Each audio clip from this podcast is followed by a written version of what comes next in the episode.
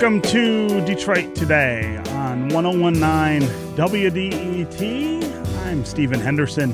And as always, thanks for tuning in. The 2018 Concert of Colors is coming up in July, and you can suggest a song that would be performed by the Don Was All Star Revue. This year's theme is Detroit Rock City. Head to WDET.org. Enter your favorite rock song about Detroit or your favorite rock song by a Detroit band or artist, and then plan to attend the free concert at Orchestra Hall with WDET's Ishmael Ahmed and Ann DeLisi on Saturday, July 14th. This year, a second concert has been added on July 15th at the Michigan Theater in Jackson, Michigan.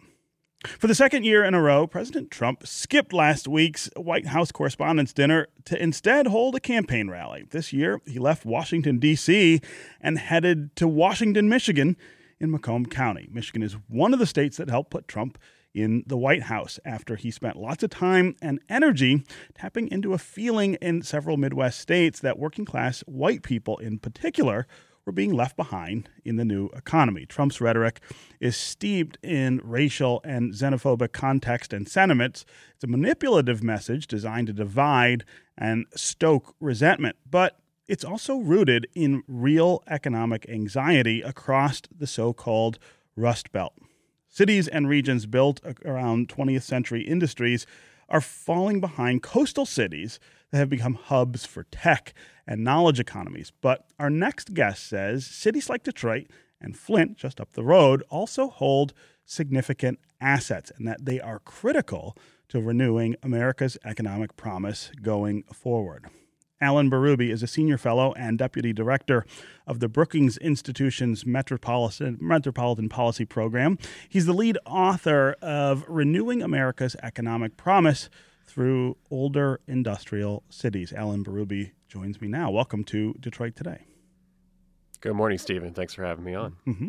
So, this study is about, quote, older industrial cities. What do you mean when you use that term? Well, uh, it sort of starts with where you were starting the conversation about the discussion about the Rust Belt and the Heartland post-election. Um, you know, when we think about what these you know economically stressed places are, where Trump country is, our attention often goes to the very sort of small towns and rural communities that you know, don't have a lot of people, but maybe voted for President Trump in very large numbers. Mm-hmm. Um, but I think our contention in the in the report that we just published is that the economic renewal of the Rust Belt, if it's going to happen, is not going to come from the very smallest and most remote places. It's going to come from what re, what have been and remain the economic engines of that region of the country, which are these older industrial cities like Detroit, like Flint, like Kalamazoo and Battle Creek too, mm-hmm. Michigan, Ohio, Pennsylvania. Indiana have uh, many, many of these cities that uh, I think going forward are actually going to be more important economic centers for that region of the country than they have been over the past 40 or 50 years. Yeah.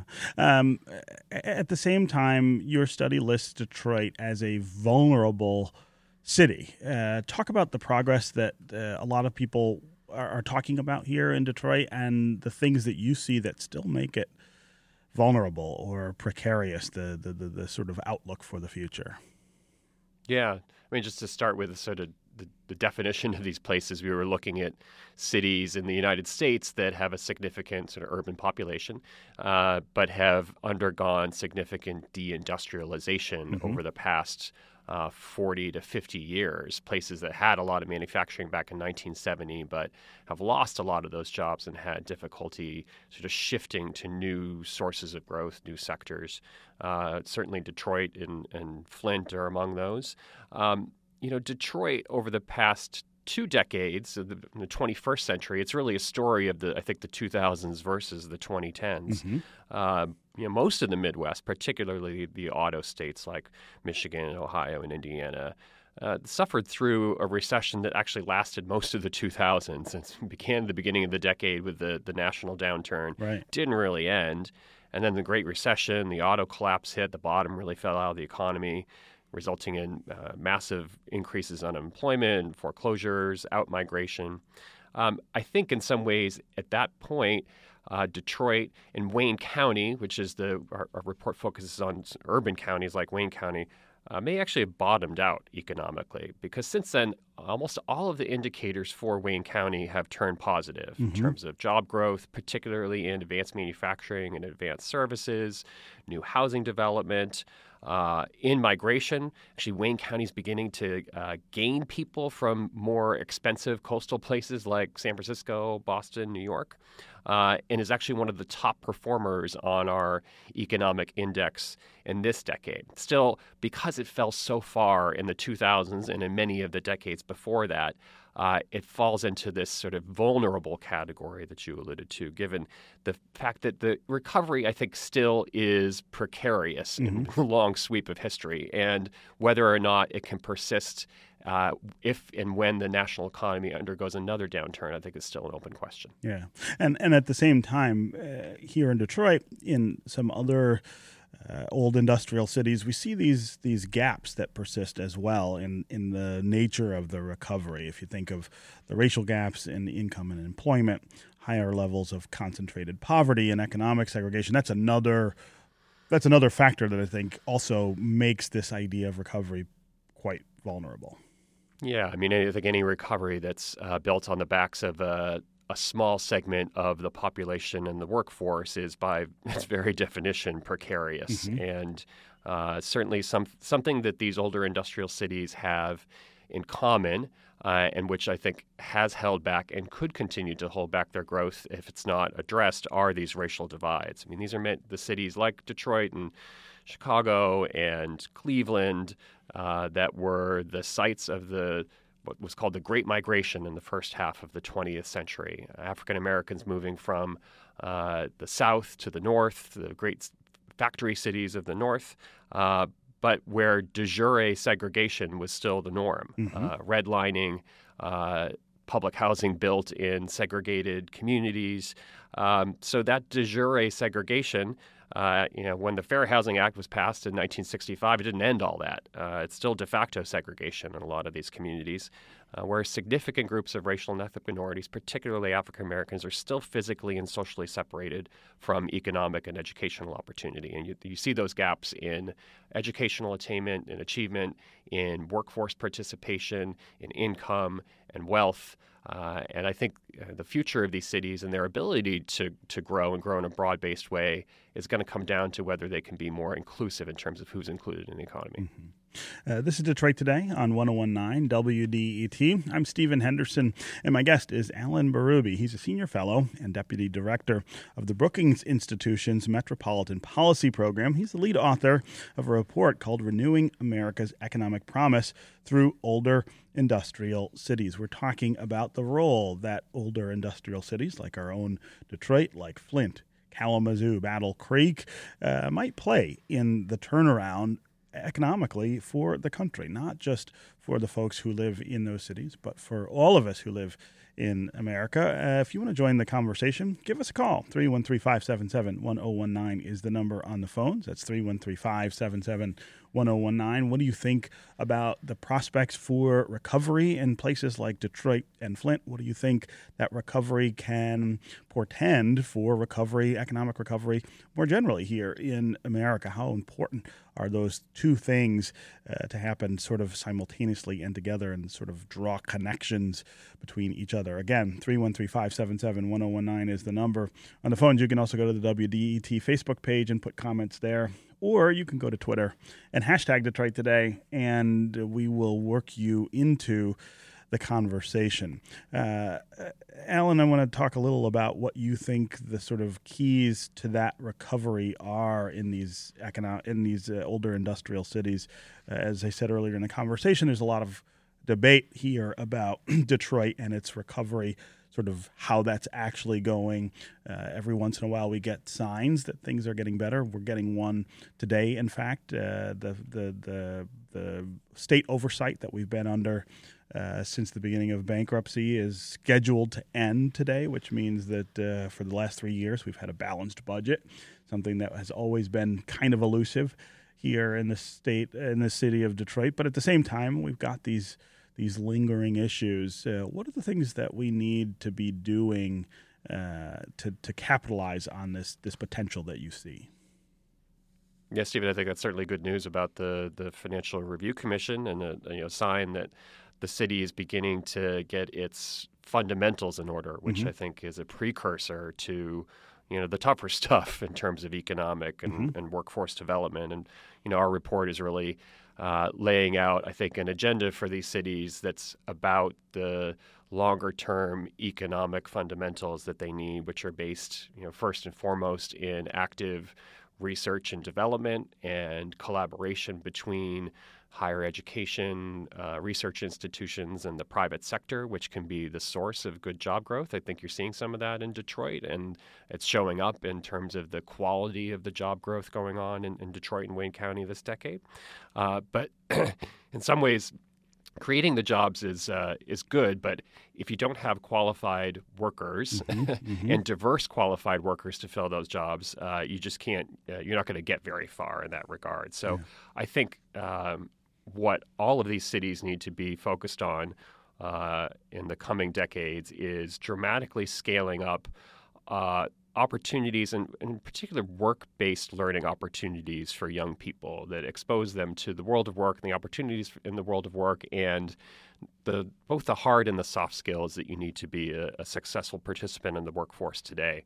I think you know Governor Snyder's Marshall Plan for Talent is a good start. It's got a good name, um, but I would say it's not yet really if I can use the word Marshallian in its magnitude. right. Yeah. I think uh, you know to really reach the the large number of, of young people, and these older industrial cities, they do have a lot of young people, which I think is, can be a great resource.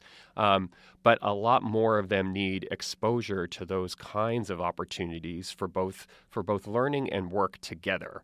Um, and I'd say, I'd say, the other thing that these cities need, and, and Detroit, I think, is a, a, particular case of this, is to make sure that the job centers that are growing are actually physically accessible to more of the city's population. Right. We actually highlight the work of Detroit Future City in our report, which is an organization that's focused on making smarter use of the city's land for economic and community development because it's, it's a good thing to grow jobs. Uh, but if those jobs are separated from the people who need them, they're, mm-hmm. they're going to go unfilled and economic opportunities can be left on yeah. the table. And transit, of course, plays a huge role in that picture, too. It's something we have not been able to get our act together on around here for 40 years. We're going to maybe take another crack at that in the fall. Uh, but but you talk about you know getting people to job centers. That's that's absolutely key uh, to that end. Oh, absolutely. And yeah, I think Detroit's always, for national urban observers, a case study and a place that uh, keeps trying and I think failing to get its act together on transit. Uh, but I don't actually don't see uh, future for cities that aren't better connected up mm-hmm. uh, in terms of you know where the, where their population and economic centers are. Transit, it's not the only thing, but it's got to be part of that picture. And you actually see a lot of cities, uh, growing cities in the South, like Nashville, are examining this issue where I think a lot of the, the local populace is, is realizing, yeah, they came of they came of age as a city at a time when uh, you know, the, the car was dominant in American society. They, they didn't have the original bones of these older. Northeast and Midwest cities that uh, were conducive to transit. But they know if they're going to be a competitive city in the future, and they don't want to be stuck in traffic like Atlanta, mm-hmm. they got to they got to do this. But yeah. I think it the the same holds for every major American city today. It's got to be part of the future picture. Yeah. Uh, again, the number on the phones is 313 577 1019. That's 313 577 1019. Call and tell us what you think about the prospect for economic rebound here in the city of Detroit? Are we seeing enough of it now?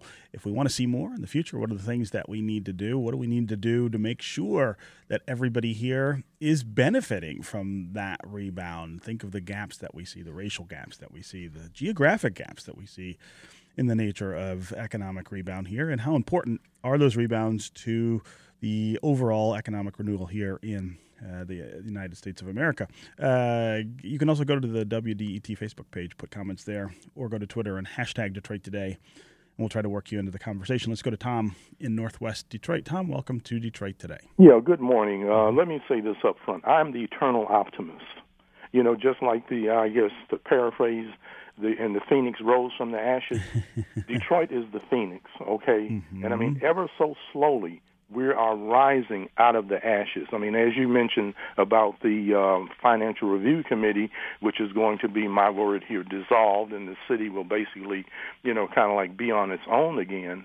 Um, and you know, and and in terms of the migration now, it's like a direct opposite of what happened in the first 50 years here. Mm-hmm. We've got a lot of young Caucasians and other folk who are coming here. I mean, you know, we meaning black folks, we're already here, okay? Mm. And there's a, there's a sprinkling of a few in that migration, but you know the future. I mean, you know, they, I believe that the children are our future, and that's it.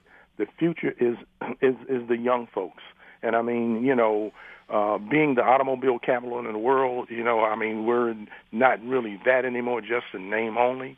But we've got the infrastructure here for literally, you know, a lot of things yeah. that um, you know when these companies come in, if they would just kind of clean up some of these places, for instance, in terms of what Mr. Gilbert is doing downtown, folk can just clean, you know, they can just move in and plug the things in, and they can go to work. Mm-hmm, mm-hmm. But but Detroit's going to be okay. We are going to rise out of the ashes. Tom, I, I appreciate the call uh, and the and the comments there. Uh, the the idea of people coming back to the city, uh, Alan, I think is is part of the keys to, to sort of growing the economy. But again, th- that that always sort of butts up against this tension between uh, you know new people in the city and the advantages that they bring with them, and the opportunity that's sort of left behind for the folks who are already here. Yeah, and, and it's a very understandable tension given uh, given Detroit's history and very complicated um, racial history, in fact. Mm-hmm. So um, I, I, think you know, from an from an economic standpoint, um, you know, I think opportunity has to start with growth. Uh, you don't get uh, you don't get more people into the workforce and rising wages and incomes and and more educational opportunity without economic growth, mm-hmm. without uh, without new jobs, without jobs in, in good paying sectors. Uh, so to the extent that the in migration is uh, is reflective of that growth or fueling that growth because it's bringing back entrepreneurs and innovators. I think that's really important for broader based opportunity uh, in the city. But I think keeping the pressure on making sure that the opportunity is extending to more of the populace, to more of the city's neighborhoods, not just occurring in the, the downtown to the midtown corridor is essential, and I think the the mayor and the, and the city and a lot of the organizations like Detroit Future City I alluded to are are very very focused on that. Um, I think the what you know people who think about the economy, it's sometimes hard to put your finger on this this uh, concept of uh, realness and authenticity. Mm-hmm, mm-hmm. Uh, but I, I, you know, the lot, talked to a lot of people in the Midwest and, and writing this report, and I was struck almost at every city that I went to and organization I talked to, the leadership coming from people under the age of 45. Uh, it's it's real, it's palpable, it's different than it used to be. I expected to go into a lot of smoky rooms filled with old people, and it was a different, it's definitely a different scene in these cities than than it was when I started in this this ideas industry. Um, so there's something there's something happening here that again you can't quantify it, um, but I think the energy is is real and it's important. Uh, Tom, again, thanks for the call and the questions. Let's go to Paul in Oakland Township. Paul, welcome to Detroit today. Ah, thank you. Thanks mm-hmm. for taking the call. I guess I want to pose a question, actually. Um, I, I've been following the economy in the region for quite some time, and I, I know that it was pretty much inevitable. The decline of the auto industry was, well, you know, was, was going to happen. The decline in manufacturing, I mean, his, history proves um, you know, we were to Great Britain what China is to us, and and those cycles continue.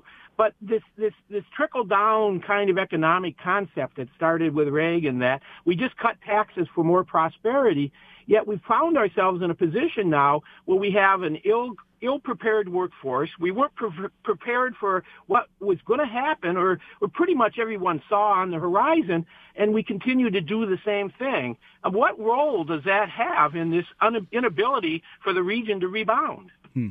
Uh, great question, uh, Paul. Thanks very much for, for calling in. Alan, I'll let you uh, address that.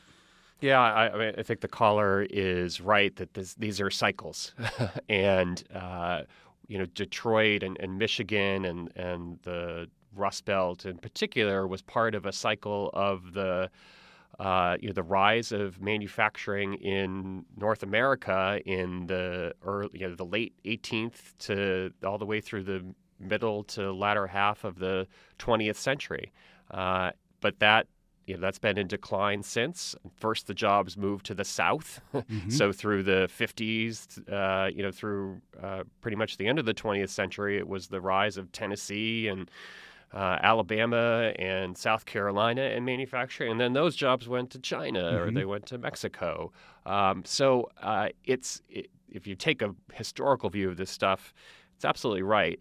Uh, I would say that the the economics though suggests that um, that America and its its major urban centers have an important role to play in the global supply chain of manufacturing. And I think uh, the more advanced these jobs have gotten, the more uh, digital and computer intensive they've gotten, and the more reliant they've gotten on the kind of engineering talent that's present in Southeast Michigan, mm-hmm. uh, actually, the more valuable and important piece of the future of the Southeast Michigan, Michigan wide, Rust Belt wide economy they have become. Uh, they're it's not going to be the source of as many jobs as it used to be. Uh, right. I think Wayne County had about a uh, quarter million manufacturing jobs in 1970, has yeah. about 90,000 yeah. today. Yeah. Um, but they are the source of uh, tremendous innovation and wider prosperity that in turn supports a lot of other sectors of the economy retail, accommodation, uh, other kinds of services. So again, uh, not not the crux of the economy anymore, but one among a series of sectors that I think can be important to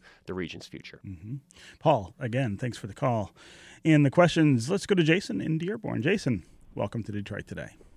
Hello, and I really appreciate the conversation. Um, I'd like to get the uh, guest view on organized labor's role in rejuvenating some of these uh, Midwest Rust Belt uh, type uh, locations. Mm-hmm. I think traditionally you've seen the middle class, sturdy middle class, be uh, supported by large numbers of unionization, and this is across sectors. I know we talk a lot about manufacturing, but um, any job can be unionized, and you can, you know, the Service Employees Union, um, me, all these uh, other unions. Uh, we see what the teachers are doing across the country right now. Mm-hmm. Um, I think a revitalized labor movement has to be part of this discussion, and uh, doesn't necessarily have to be manufacturing jobs. And I'd like to see, I'd like to hear what your guest has to hmm. say about that yeah. angle. Jason, great question. Uh, thanks for calling in and asking Alan Berube of the Brookings Institution. Uh, tell us about the the role of organized labor in the future in terms of you know, supporting those middle class incomes that we saw help make Detroit what it what it was. Yeah, I think it's about. Um, you know, I think it's about what is the role that organized labor could play going forward versus how it, has been conceptualized in the past. Mm-hmm. And I think if you look to the successful manufa- advanced manufacturing regions of the world, uh, you know, labor is actually a really active collaborator in keeping industry competitive, keeping productivity high, and wages and incomes high as a result. If you look at Central Europe, if you look at Germany or Austria or Switzerland, uh, the nature of collaboration between management and labor is what keeps those sectors healthy. So, yes, it can be about uh, uh, pressuring management to, to keep jobs here, to keep wages high. But I think the role of organized labor in the pipeline, in in training, in uh, in work sharing when the economy hits a, a rough patch, uh, I think those those kinds of functions and the role of labor can really be uh, an important part of keeping Michigan, Southeast Michigan, and the Rust Belt uh, a center of uh, advanced manufacturing and advanced services going forward. But I think it takes a, a rethink and a new kind of a new kind of pact, if you will, between management and labor in terms of what they're trying to do uh, together. Yeah.